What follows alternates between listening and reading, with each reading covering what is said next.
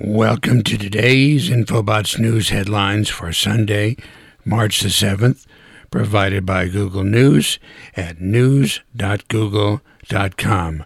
Read by Frederick Fishman.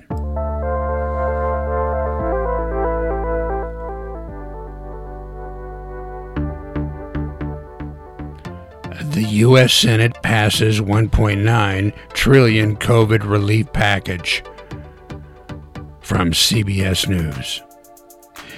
Cuomo's behavior created hostile, toxic workplace culture for decades, former aides say. The Washington Post. Biden stimulus showers money on Americans, sharply cutting poverty in defining move of presidency. From the Washington Post. Senate passes 1.9 trillion COVID relief bill, including $1,400 stimulus checks with no Republican support. From NBC News. Pope Francis meets Iraq's top Ayatollah as both urge peace. From the New York Times. China faces huge climate and tech challenges in its bid for global leadership from CNN.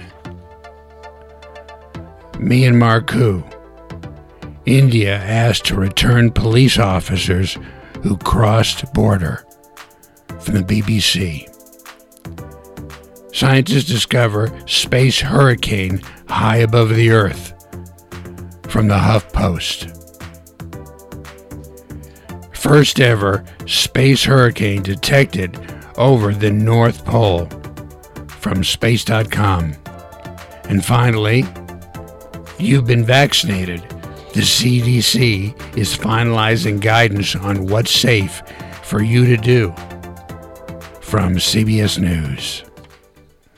And those are the Infobots News headlines for Sunday, March the 7th. For full story reads, go to Google News at news.google.com. Till tomorrow, thank you and goodbye.